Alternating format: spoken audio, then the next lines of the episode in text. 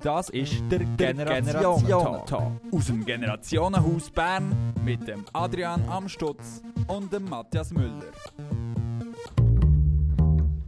Kurz nach den Abstimmungen vom letzten Sonntag begrüße ich heute zum Generationentalk aus dem Generationenhaus Bern zwei Politiker.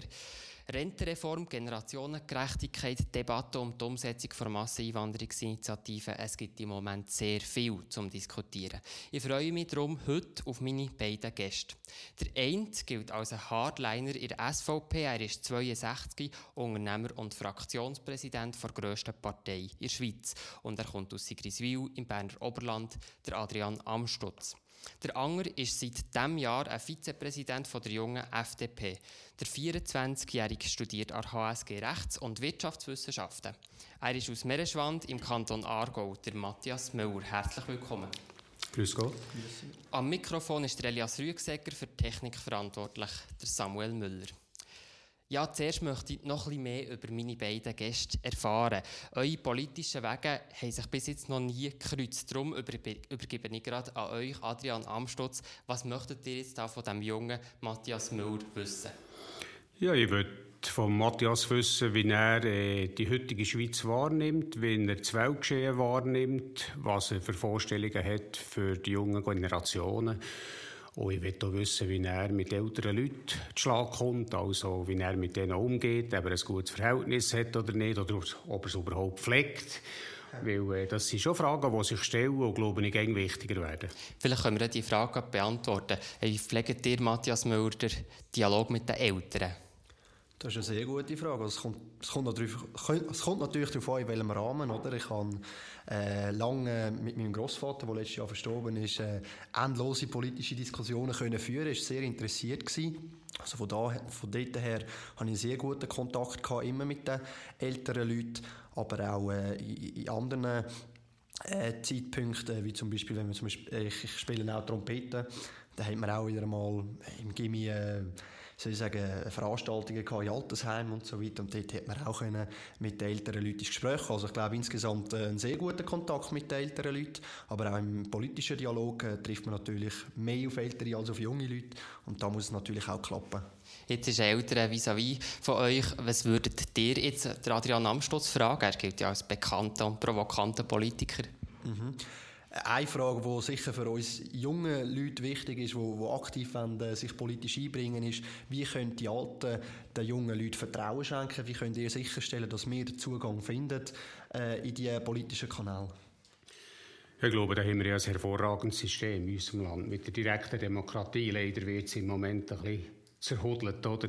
Aber ich glaube, äh, grundsätzlich ist natürlich äh, Motivation für jemanden Jungs, wenn er sich politisch engagieren will, äh, vor allem über die kommunale Ebene einsteigen. Da kann man sehr gute Erfahrungen machen. Es ist übrigens auch die härteste politische Arbeit, die man kann leisten in diesem Land. Oder? Es, es ist nicht so, dass die Leute das Gefühl haben, äh, mit Grossrat oder Nationalrat, das wird gegen viel schwieriger, sondern es wird gegen viel einfacher, weil die persönliche Betroffenheit wird kleiner. Das heisst, wenn ihr als Gemeinderat einen Entscheid trefft, dann ist die Umgebung direktestens betroffen da bekommt ihr natürlich die Rückmeldungen.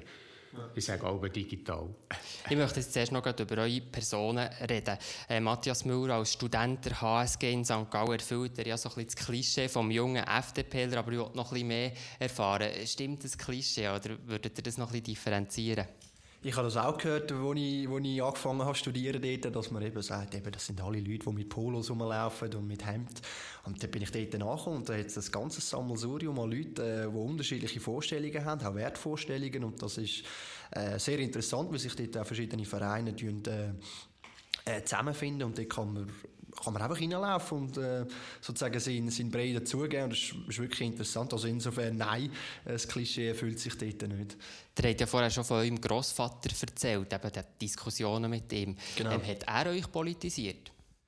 Nein, Er hat mich nicht politisiert. Was mich, eben, ich bin eigentlich durch einen schleichenden Prozess in die Politik eingestiegen, durch äh, verschiedene Nachrichtenkanäle wie Arena, Tagesschau, wo wir in der Familie diskutiert haben, dann aber auch die Plattform Jugendsession, wo mich enorm politisiert hat.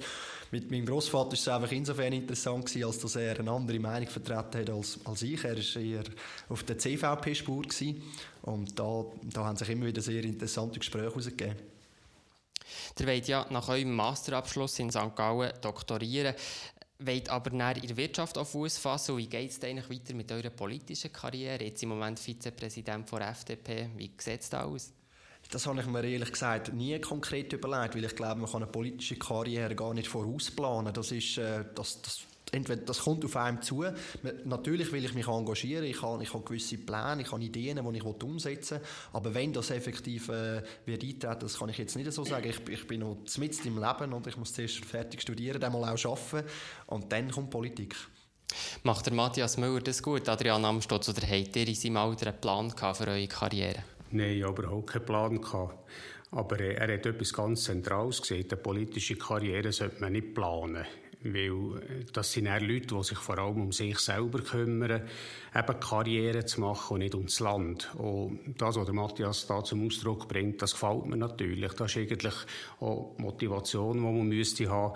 Er hat äh, etwas Zweites ganz Wichtiges gesehen. Er wollte nach dem Studieren anfangen arbeiten. Oder ich halte nichts äh, von den äh, Leuten, die aus dem Studium direkt in den Nationalrat gewählt werden, ohne Lebenserfahrung, ohne äh, einen beruflichen Hintergrund, wo sie nicht merkt, dass sie Geld verdienen einfach nicht dass es nicht vom Himmel regnet, sondern dass das muss erschaffen werden Und von dem her gesehen haben wir absolut keine Differenz mit zwei. Wie ist es jetzt für einen 62-jährigen Adrian Amstutz, wenn ihr eben jetzt ihm zulässt, könnt ihr euch vorstellen, heute noch mal jung zu sein oder lieber nicht? Ja, selbstverständlich. Aber ich habe natürlich eine, eine sehr, sehr schöne Jugend gehabt, sehr schöne Kindheit. Also, äh, ich habe mich überhaupt nicht beklagen. Wenn ich äh, zurückblicken kann, dann habe ich äh, eigentlich das Glück gehabt, können zu sagen, wenn es jetzt morgen fertig wäre, ich hätte äh, ein schönes Leben gehabt. Das ist natürlich nicht selbstverständlich, bin ich mir absolut bewusst. Selbstverständlich, hatten natürlich auch Wellenschläge gehabt, aber natürlich nie in einem Ausmaß, wo ich hätte müssen sagen, per Saldo, es war ein Seich gewesen, oder? Sondern mein Leben ist äh, mit der Familie zusammen, ist das äh, wirklich sehr schön gewesen. Ich habe im sportlichen Bereich wunderschöne Erlebnisse dürfen haben. Und von dem her gesehen, eben, per Saldo, ich habe eine gute Zeit gehabt. Vielleicht können wir gerade beim Sport bleiben. Das ist ja etwas, was viele gar nicht wissen oder vielleicht nicht so präsent haben. Der Adrian Amstutz ist sechsfacher Schweizer Meister und 1978 sogar ein Weltcup-Sieger im Fallschirmspringen geworden. Tut er heute immer noch Fallschirmspringen? Nein, ich habe vor zwei Jahren habe ich aufgehört, aber ich tue noch Gleitschirmfliegen. Ich gehe jetzt mit meinem zweiten Grossbub äh, in einen Gleitschirmkurs, äh, weil ich muss auch mich ein bisschen auffrischen, ich habe ein neues Gerät, ich muss das ein bisschen lernen kennen und das ist eine hervorragende Gelegenheit, dass ich eben mit dem, mit dem Grossbub so etwas darf erleben und ich freue mich sehr darauf. Ja. Was hat euch im Fliegen fasziniert? Oder was fasziniert nach Ja, die Freiheit. Wir hatten Schwalben bei uns, oder? Und dann habe ich stundenlang zugeschaut. Das hat mich fasziniert, die Geschwindigkeit, die, die Beweglichkeit, die die haben und, die Freiheit, die die dürfen leben und äh, darum habe ich mich dann gemeldet als Fallschirmgrenadier. Da durfte man fliegerische Vorschulung dürfen machen. Das war gratis. Mein Vater hat äh, mir kein Geld gegeben für so etwas. Aber äh, das hat mich nachher auch zum Sport Fallschirmspringen gebracht, wo ich 20 Jahre, 10 Jahre als Spitzensportler und nachher 10 Jahre als Nationaltrainer habe gewirkt habe. Sport, ist das bei euch auch das Thema, Matthias Müller? Absolut, ich finde, es ist ein sehr wichtiger Ausgleich auch. Man kann Gedanken ein bisschen frei lassen, gehen lassen. Und ähm, ich selber habe lange Fußball gespielt habe aber nachher als Goalie notabene einen, einen, äh, den Fuß gebrochen, Ski und Wadenbein, gerade zusammen, und da musste ich aufhören. Und dann habe ich mich ins, äh, in Kraftraum gewagt und ja, seitdem mache ich das eigentlich. Ich habe mir noch überlegt, eben Fallschirmspringen, jetzt eine Politik beim Adrian Amstutz, braucht ihr irgendwie so ein bisschen den Kick, Adrenalinkick, also im Haifischbecken Bundeshaus, in der Luft um das Herumfliegen, seht ihr da Parallelen? Ja, nicht wirklich. Also, äh, so eine Minute Freifall, das ist mit nichts vergleichbar im Bundeshaus. Es ist, äh, es ist eine ganz andere Welt, oder? Im Bundeshaus ist man, kommen wir eher ein bisschen vor wie ja, Gefängnis ist übertrieben, aber man ist doch so in, in einem geschlossenen Kreis, oder, wo man das Gefühl hat, dass die ganze Welt dreht um ihn. Seid ihr nicht, seid ihr nicht gerne im Bundeshaus? Mama, ja, ich, ich, bin grundsätzlich nicht ein Stadtmensch, oder? Ich gebe das zu. Ich wohne sehr gerne auf dem Land. Ich, ich komme gerne äh, in die Stadt, aber gehe um mich gerne heim in meine sogenannte heile Welt, oder? Wo die Rehe am Abend und morgen vor dem Haus grasen und, äh, und die Sicht auf die Berge nicht versperrt ist. Das ist für mich natürlich schon Lebensqualität. Und die will ich überhaupt nicht missen, umso mehr, als dass ich Leute um mich herum habe, eine Nachbarschaft, wo, wo wir halt äh, einen guten Bezug haben. Und wir sind dort aufgewachsen. Ich bin dort äh, übrigens länger mit meiner Schwiegermutter im gleichen Haushalt gelebt, äh, bis 90-jährig. Also mit der eigenen Mutter, oder? Also ich kenne die Generationen-Situation recht gut. Vielleicht bleiben wir bei diesem Generationenthema. Ähm, ihr seid ja Grossvater, fünffacher Grossvater. Was macht ihr so mit euren Grosskind? Ja, recht viel. Also, mit der, die sind Gott sei Dank alle in der Nähe. Wir treffen uns häufig. Wir sind schon ein bisschen eine Familienbande, oder? Also, wir gehen zusammen Skifahren, wir gehen zusammen äh, wandern. Wir gehen auch zusammen gut essen, selbstverständlich. Das gehört so ein bisschen zur Tradition. Und ich habe mir auch vorgenommen, mit den Grosskindern, wenn sie jetzt grösser werden, eben den Kontakt aufrechtzuerhalten. Ich gehe mit allen, wenn sie 18 werden, eben 10 Tage äh, alleine mit ihnen fort, um, um das zu geniessen, bewusst, weil ich natürlich ein bisschen weniger Zeit habe als meine Frau, die sehr viel mit den Grosskindern macht, also nebst dem Hüten auch unternimmt. Und das bringt mir enorm viel. Ich will auf das überhaupt nicht verzichten. Matthias Müller, wie ist das bei euch? Hat die Familie auch einen so einen hohen Stellenwert wie jetzt beim Adrian Amstutz? Absolut, das äh, rührt daher, dass ich äh, halb Iraner bin, von Mutterseite. Und äh, dort ist natürlich äh, die ältere Generation äh, sehr wichtig, oder? Auch der Einbezug, das Treffen untereinander. Und äh, insofern hat das einen sehr hohen Stellenwert auch gehabt bei uns. Adrian Amstutz, jetzt fährt ja heute Nachmittag die grosse Rentenreformdebatte an und damit kommen wir langsam ein bisschen so zur Politik. Habt ihr eure Grosskinder im Kopf, wenn ihr über das Thema diskutiert? Fast nur. Ich glaube, es ist die Pflicht der älteren Generation zu schauen, dass äh, den nachkommenden Generationen eben möglichst gut geht, dass man denen die Renten auch absichern und nicht irgendwelche Himmelfahrtskommando erfindet, wo man heute Sachen verspricht, wo man genau weiß, dass man seit 30, 40 Jahren nicht mehr erfüllen kann. Äh, das hat auch etwas mit Verantwortung zu tun. Unsere Generationen vorher, also Großeltern, Urgroßeltern, die sehr hart geschafft für den Wohlstand, den wir heute dürfen geniessen in dem Land. Und ich glaube, es ist absolut fahrlässig, wenn wir jetzt das einfach so aufs Spiel setzen und meinen, äh, ich könnte ja sagen, ich gehe jetzt in die Pension, ich hätte können sagen, jetzt stimmen 10% mehr AHV zu, dann lebe ich noch 20 Jahre gut und der Rest schauen dann nachher die anderen. Das wäre verantwortungslos und könnte nie könnte vor dem eigenen Gewissen gar nicht bestehen. Ihr habt ja jetzt am Sonntag, am letzten Sonntag, beide gewonnen. Die Initiative für die Erhöhung der AHV von der linken Seite ist mit 58,7 Prozent abgelehnt worden. Der Matthias Müller hat im Vorfeld gesagt, die Generationengerechtigkeit stehe im Zentrum, nicht 10 Prozent mehr Cash. Warum mögt ihr euren Grossmüttern nicht 10 Prozent höhere Rente gönnen? Ich glaube, es geht weniger um die Frage, ob wir der älteren Generation die 10% gönnen oder nicht. Jeder hat das eigentlich verdient. Die haben alle hart geschafft oder, für ihr Geld und wollen natürlich einen Gegenwert entsprechend haben. Oder? Aber die Frage ist halt, ich bringe jetzt die Perspektive der jungen Leute ein. Oder? Wir haben den demografischen Wandel. Wir wollen irgendwann auch noch mal ein bisschen etwas haben vom Kuchen. Oder? Und äh, Adrian Amstutz hat es schon gesagt, die Finanzierungsfrage ist essentiell. Und wenn ich sehe, dass linke äh, und Gewerkschaft sich verbünden und so etwas durchsetzen und nicht einmal können beantworten die wichtigste Frage, nämlich wie wir das Ganze finanzieren dann muss ich einfach sagen, okay, das ist wirklich ein Himmelfahrtskommando, das wir den Bach ab schicken Das haben wir auch geschafft. Und es ist auch wichtig, dass wir gerade diese Vorsorge, die erste Säule, die so zentral ist, dass wir die nicht einfach irgendwelchen Umverteilungslust aussetzen, sondern wirklich versuchen, die Altersreformen so aufzugleisen, dass alle noch etwas haben. Mit der Abstimmung ist ja die Debatte überhaupt nicht beendet. Es geht jetzt erst richtig los. Adrian Amstutz, die Linken, sagen jetzt 70, äh, 70 Franken mehr für die AHV. Das muss sein. Wenn nicht, machen sie nicht mit. Ähm, machen ihr mit, mit 70 Franken mehr? Es ist äh, die Frage falsch gestellt. Man kann das nicht einfach reduzieren auf 70 Franken mehr oder eben nicht, sondern man muss das ganze Paket anschauen. Es muss insgesamt muss ein Paket geschnürt werden, das die Zukunft der Rente für die Generationen sichert, die nachkommen. Das muss auch finanzierbar sein.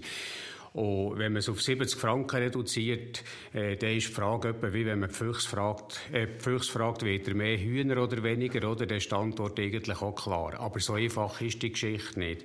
Es geht wirklich jetzt darum, äh, Schritt um Schritt die Sicherstellung der Renten, und zwar ohne Abbau, die Sicherstellungen von der AHV ohne Abbau können, äh, zu realisieren. Das muss anfangen mit äh, der Gleichstellung von Mann und Frau auf 65. Das ist die erste Bewegung. Der könnte man in der ersten Phase auch sagen, wir geben die 0,3 Mehrwertsteuerprozent, um dann können finanz, finanziell auch Beitrag zu leisten.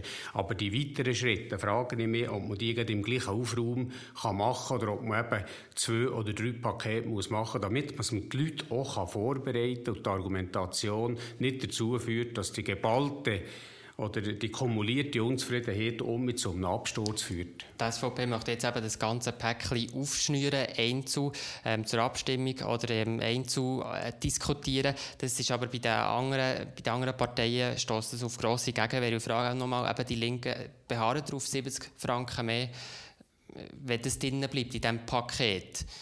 Könnt ihr leben mit der Altersreform oder ist das ein Grund für dagegen zu sein und dann allenfalls äh, eben dagegen zu sein. Gut, das ganze Paket steht ja noch, steckt ja noch in den Kinderschuhen. Also das wird jetzt überarbeitet. Und man darf es eben nicht auf die Frage 70 Franken reduzieren.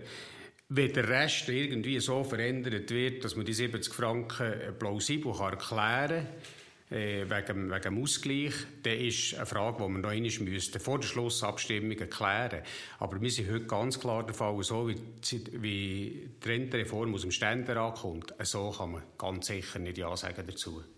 Und das sieht dir gleich? Also bei mir äh, regt das auch äh, Widerstand, oder? Und natürlich auch Unverständnis, wenn ja zum Beispiel auch die CVP sich nachher dort noch eingliedert, oder? Wo eigentlich bürgerlich sollte sein, aber jetzt mit, äh, mit der Linken kooperiert, mit diesen 70 Franken. Und das zeigt für mich einfach wieder mal, gerade als Junge, es werden einfach nicht die, die, die richtig wirklich zentralen Fragen gestellt, oder? Wir haben riesige Baustellen und jetzt reduziert man das auf 70 Franken. Das ist für mich einfach wieder äh, wirklich politisch und das hat nichts mit vernünftig zu tun, oder? Man muss die grossen Fragen aufwerfen. Das ist äh, zum Beispiel, wenn man eine, Renten, also eine Angleichung vom Referenzalter zwischen Mann und Frau, das ist das Erste, was man muss angehen muss, eine Flexibilisierung vom Referenzalter, dann muss man vielleicht auch mal diskutieren, wenn man eine AHV-Schuldenbremse, das haben wir Jungfreisinnige, alle, all, all die Positionen haben wir in unserem Positionspapier neulich festgehalten, dann müssen wir aber auch mal die zweite Säule angehen, auch dort haben wir eine riesige Umverteilung von, von, von Rentenbezügern zu den jungen Leuten, oder? und da müssen wir auch darüber diskutieren, wenn wir das entpolitisieren, wenn wir zum Beispiel den Umwandlungssatz in die Hände der Pensions Pensionskassen geben, wenn wir eine freie Pensionskasse wollen. Das sind für mich die grossen Würfe, die wir angehen müssen. Es ist ja so, dass jetzt eigentlich von beiden Seiten so ein bisschen das Gleiche tönt. Ähm, die Rechten sagen, der Linke, der gefährdet das ganze Projekt. Umgekehrt tönt es genau gleich. Warum habt jetzt ihr Recht und nicht die anderen? Ist da nicht etwas dran, dass dir, wenn man das Päckchen aufschnüren will, dass das eine Gefahr ist?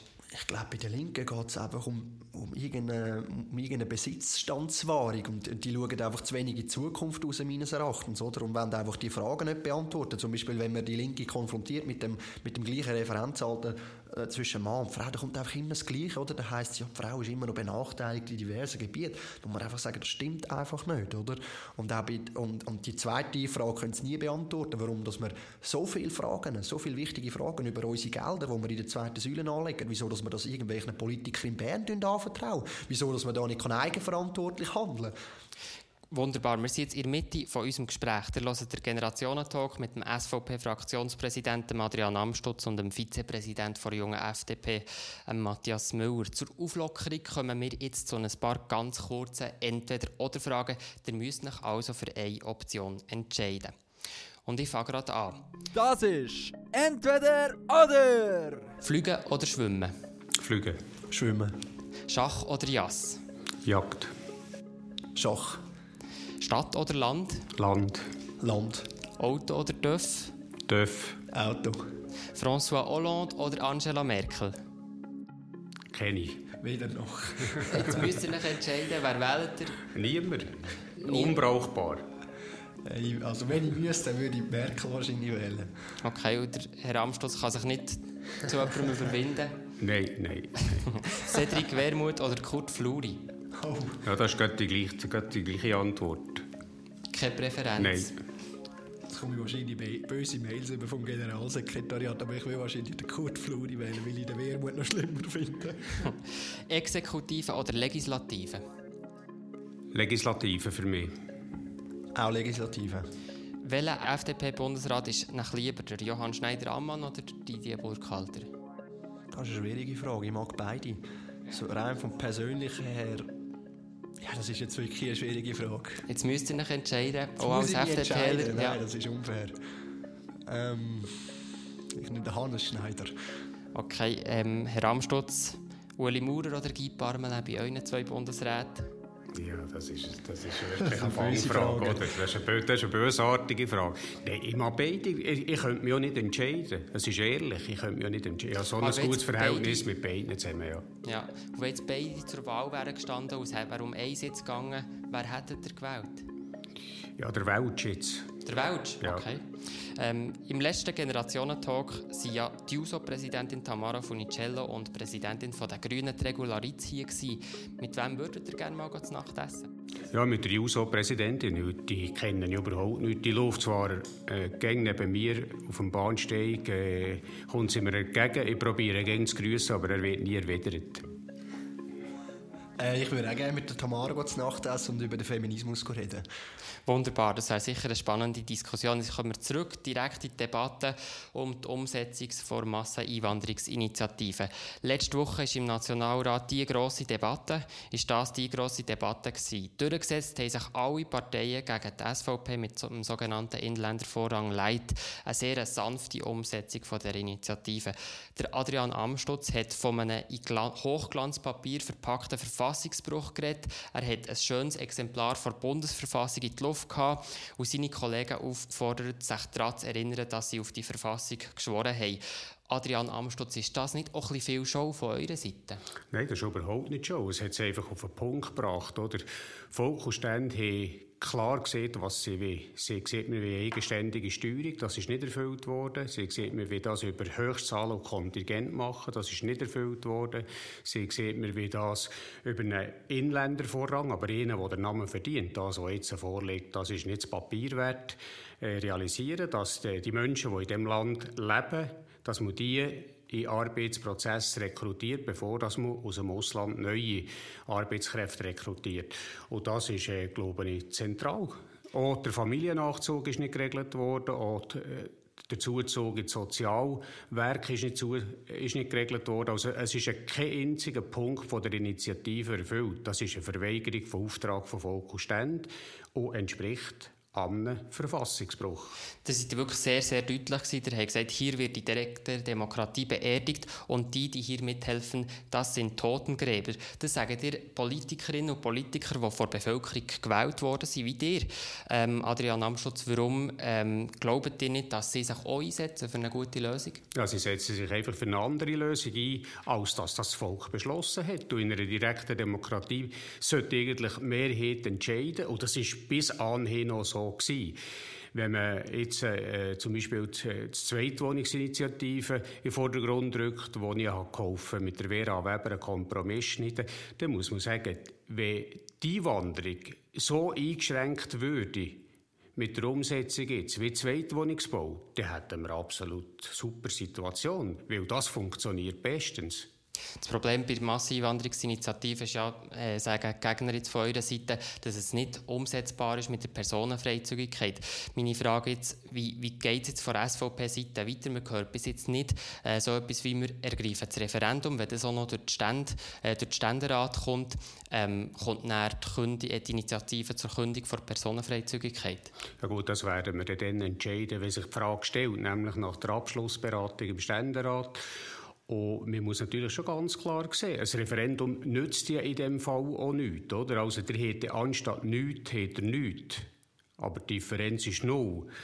Also, ist es nicht, auch so, ist nicht auch so, dass ihr vielleicht auch ein bisschen Angst habt vor dem Referendum jetzt so nach der Durchsetzungsinitiative, die ihr nicht gewonnen habt, ähm, dass man gewisse Angst hat, dass die Bevölkerung dann sagt, nein, ähm, die SVP hat das, die Botschaft falsch verstanden von dem Ja für Masseneinwanderungsinitiative? Nein, weil die Partei von der Bevölkerung keine Angst hat, ist das die SVP, oder? Also, wir tun ja solche Entscheide auch ohne Wenn und Aber respektieren. Das ist gar keine Frage. Aber es nicht, wie weiter, was wird dem Volk für eine Frage stellen? Ob sie nichts will oder nichts?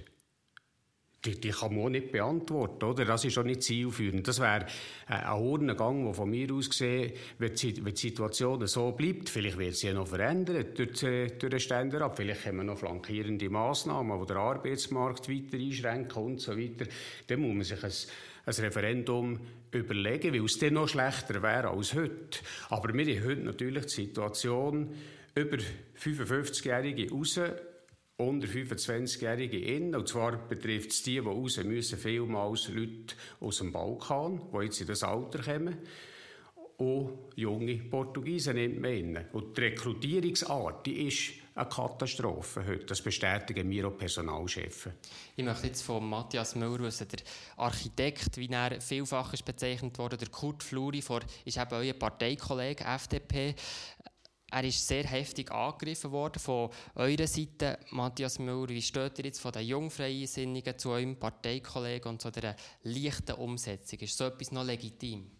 Also Zuerst möchte ich sagen, ich habe natürlich die, die Parlamentsdebatten auch mitverfolgt. Und was da zum Teil gesagt wurde, ist, ist halt schon ein Hartstück, oder von beiden Seiten, oder? Also dort ist, glaube ich, das Statement äh, schon richtig gewesen, dass man manchmal äh, Toren auf Durchzug muss halten. Na gut, dann würde ich gerne etwas sagen. Aber es ist von beiden Seiten gekommen, oder? Ohren auf Durchzug kann ich eben nicht, weil bei mir ist noch hier nicht dazwischen. Ja, ja, das ist, das, ist, das hat sie auch gesagt, das ist wahrscheinlich bei den anderen auch der Fall. Aber, äh, das ist eine sehr äh, knifflige Frage, auch für mich persönlich. Oder ich meine, die Jungfreisinnigen haben dazu mal den Kampf angesagt gegen die Masseneinwanderungsinitiative. Jetzt zu dieser Umsetzungsvariante haben wir uns noch nicht dazu können äußern. Der Vorstand wie, wie ist es bei euch persönlich? Wie steht ihr zum Kurt Fluri? Ich sehe es kritisch. Ich glaube, es ist nicht verfassungskonform. Wenn ich dort drinnen gesessen wäre mit anderen Nationalräten, hätte ich mich wahrscheinlich wieder Thierry Burkhardt auch müssen enthalten, weil ich das gesehen habe, das Problem, dass wirklich sehr wenig oder fast gar nichts umgesetzt worden ist. Und ich glaube, glaube, was in dieser Debatte wirklich fehlt, ist die rechtliche e- Ehrlichkeit. Ich glaube, die SVP hätte müssen was die Masseneinwanderungsinitiative lanciert haben, hätte jetzt müssen sagen, okay, nicht nur neu verhandeln, sondern auch künden, wenn man es nicht neu verhandeln kann. Das wäre rechtlich ehrlich gewesen. Jetzt haben wir das Problem, dass aber eben ein Konflikt herrscht zwischen Personenfreizügigkeitsabkommen und Masseneinwanderungsinitiativen. Der Nationalrat hat jetzt gesagt, man gewichtet das Personenfreizügigkeitsabkommen höher als die jüngere Norm jetzt in der Verfassung. Man kann das anschauen, wie man das will obwohl es jetzt auch äh, überzeugte Rechtstheorie umstoßen, oder? Mit der Schubert-Praxis, das sehe ich natürlich auch. Aber jetzt muss man uns überlegen, was wir machen, oder? Jetzt sagen die einen, wir wollen jetzt äh, den, den Inländervorlang Leit umsetzen, damit wir Zeit gönnen und nachher eine Verfassungsfrage kann diskutieren Ich würde sagen, das wäre vielleicht ein, eine originelle, naive äh, Vorstellung von der Umsetzung. Ich würde jetzt einfach zum Volk gehen und sagen, schaut, wir haben drei Vorschläge, die wir euch unterbreiten und ihr entscheidet jetzt, welcher am besten ist. Wir sagen, okay, wir haben den Inländer Leitvorrang, den könnt ihr nehmen. Oder wir haben die RASA-Initiative, wo alles wieder auf Stand Null wird bringen, den Status quo von, von letztem Mal. Oder wir machen das machen, was der Bundesrat ins Auge gefasst hat, nämlich eine unilaterale Umsetzung. Könntet ihr mit dem leben, Adrian Amschutz, mit so einer Volksabstimmung?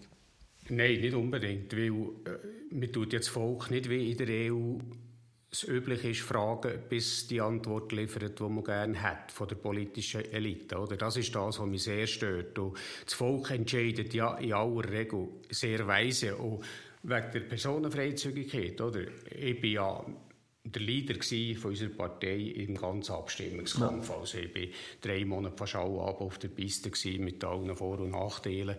Und mir hat praktisch nur nur über den Konflikt mit der Personenfreizügigkeit aber diskutiert. Aber ist jetzt genau das, was man hat, oder? Ja, aber, aber wir haben das diskutiert. Also das Volk hat im Wissen darum ja gesehen, dass das Problem gibt. Und es hat auch im Wissen darum ja gesehen, weil ja im Abstimmungsbüchlein wo der Bundesrat am Volk hat die Haushaltungen geliefert mit dem, mit dem Fragebogen zu der Abstimmung. Vier, fünf Mal nur der Punkt explizit ausdeutscht hat, alle Gefahren aufzeigt. Oh, das ist ein Konflikt, das ist ganz klar. Jetzt hat man gemerkt, dass man nicht verhandeln will. Der Bundesrat hat ja nie ernsthaft mit Brüssel verhandelt. Mir hat der, der, der Herr Lambert vom Deutschen Bundestag hat mir gesagt, äh, wir sind dort auf einem Besuch gewesen, gesagt, wir wissen gar nicht, was dir weht. Oder? Da kommen so unterschiedliche Signale. Das ist halt auch keine Verhandlungsposition, wenn die Regierung sich, weil sie in die Minderheit ist versetzt wurde, nachher gegen Volksauftrag wendet. Oder? Also die EU ist in einer sehr komfortablen Situation, die kann einfach zurücklehnen und uns lassen, oder? Aber, aber mit einer Lösung konfrontiert, wo wir sagen, das hat das Volk beschlossen, ist die EU nie geworden. Und seien wir ehrlich, die EU würde, das hat ja übrigens verschiedene Funktionäre auch gesehen, würde die Bilateralen nie können. Das ist ein Schreckensgespenst, das man seinerzeit auch mit dem EWR hätte die Wand malen und so weiter. Gut, wir brauchen, noch einen Satz, mhm. wir brauchen gute nachbarschaftliche Beziehungen, nicht nur aus wirtschaftlichen Überlegungen, sondern auch aus äh, gesellschaftspolitischen und menschlichen Überlegungen mit unseren Nachbarstaaten. Das ist für die SVP unbestritten. Aber wir können die masslose Zuwanderung nicht weiter tolerieren. Ich möchte jetzt die Diskussion hier... Einen Punkt möchte ich da noch ergänzen. Oder? Äh, ich meine, was Sie, was Sie sagen, stimmt natürlich zum Teil. Oder? Man hat im Abstimmungskampf auf das hingewiesen. Oder? Aber im Abstimmungskampf sagt man ganz viele Sachen. Oder? Was die Ausgangslage ist, ist der Verfassungstext. Oder? Und im Verfassungstext steht eben nicht, was passiert, wenn man nicht kann neu verhandeln kann. Und ihr habt das ganz genau gewusst. Ich meine, ihr habt studiertesten Rechtsleute in euren Reihen. Ihr hättet müssen sagen, wenn man nicht neu verhandeln kann, dann muss man entweder können. Und darum finde ich, ist es eben essentiell, dass man den Leuten noch eine die Wahl gibt, wenn der unilaterale Umsetzung, das heisst, Ende der Personenfreizügigkeit. Da müssen wir übrigens keine Initiative lancieren. Das wäre die erste Möglichkeit. Das zweite ist Status quo mit der Das haben wir jetzt vorher schon gehört. Ähm, es ist ja, die Diskussion die geht weiter bei euch, geht genau gleich weiter wie schon vor der Masseinwanderungsinitiative. Ich möchte jetzt äh, langsam zum Schluss kommen und möchte noch ähm, so ein über das Thema Politisieren und eure Positionen reden. Ähm, die Regularizio Tamara Funicello, Juso und Grüne, die letztes Mal hier im Generationentalk waren, hat man das Gefühl gehabt, das sei so ein Friede, Freude, Eierkuchen. Wieso schaffen das die Bürgerlichen nicht, dass man da auch noch so ein bisschen mehr ähm, Konsens findet? Ja gut, also wir haben zum Beispiel in wirtschaftspolitischen Fragen, aller Regel in steuerrechtlichen Fragen, haben wir Konsens. Das ist eigentlich nicht das Problem. Ich glaube, es ist natürlich für die Medien auch ein, ein Spiel, dass man die Bürgerlichen aufeinander loslässt und dort Differ Differenzen rausschaut. Aber die Unterschiede, die Unterschiede sind ja schon grösser, also zwischen SVP und FDP, also zwischen Grünen ja, und Ja, das ist halt so, dass unsere Parteien äh, wahrscheinlich selbstständiger unterwegs sind als die linke Seite, die einander schon einfach hinterher läuft. Oder? Ich meine, die Grünen, das ist ein Ableger von den Sozialdemokraten. Das kann man drehen, wie man will. Oder? Und hier sind natürlich drei bürgerliche Parteien unterwegs, wo jede schon ein eigenes Profil hat. Und das ist auch gut so. Was wäre unsere Demokratie ohne politische Auseinandersetzung? Das wäre ja Absolut. nicht nur langweilig, sondern auch nicht gut für das Land. Ja, das sehen wir in Amerika jetzt, oder, mit dem ja. Zwei-Parteien-System. Aber ich finde auch, oder, ich schließe mich deren Aussage an, wir haben ein sehr hohes Differenzierungsvermögen in der SVP, wie aber auch in der FDP. Und ich glaube, zum Teil sind es einfach so Abwehrreflex, oder, von beiden Parteien aus. Und ich glaube, an dem könnte man schon ein bisschen arbeiten, oder, dass, wenn man in der SVP ist und als FDP nicht auftritt, gerade irgendwie äh, komisch angeschaut wird, sondern als Partner, als natürlicher Verbündeter. Ich möchte noch zum äh, vielleicht ein bisschen schwierigen Aspekt zu reden kommen bei der Politik. Ähm, die Adrian Amstutz bekommen ja sicher sehr sehr viele Zuschriften, auch negative. Ich habe gelesen in der Jungfrau-Zeitung, ähm, der Tag Beschimpfungen auch beantworten. Was schreibt ihr denn diesen Leuten auch? Ja, also wenn ich, ich bekomme viel Negative natürlich auch, das ist klar, Gott sei Dank auch positive, aber ich tue die Mail in der Regel alle beantworten und ich schreibe nachher äh, auch den, wo man sieht, das ist ein Arschloch, dem sage ich halt in Gottes Namen, äh, Besten Dank für Ihre geschätzte Stellungnahme. Wir leben in einer freien Demokratie und da ist auch Ihre Meinung eine freie Meinung. Mit herzlichen Grüßen, Adrian Amstutz. Tamara Funicello von Juso hat letztes Mal erzählt, sie werde viel auch eben, äh, schon fast ein bisschen übergriffig angesprochen auf der Straße. Geht das jetzt von jungen FDP? Hat ihr auch so Erlebnisse? Nein, nein, weniger würde ich sagen. Also wir werden natürlich auch angegriffen und immer wieder, also vor, allem von linken Seiten oder als Neoliberale abgestempelt und so weiter. Aber das muss man lockern. Ich meine, muss man ein dickes Fell haben, wenn man in der Politik ist. Ja, merci vielmal meinen beiden Gästen und merci euch, die jetzt gerade zugelassen haben. Das ist der Generationentalk mit dem Adrian Amstutz und dem Matthias Müller. Gewesen. Alle Generationengespräche findet ihr auch online zum Nachhören www.generationentandem.ch. Am Mikrofon verabschiedet sich aus dem Generationenhaus Bern der Elias Rüegsegger. Für die Technik ist der Samuel Müller verantwortlich gewesen.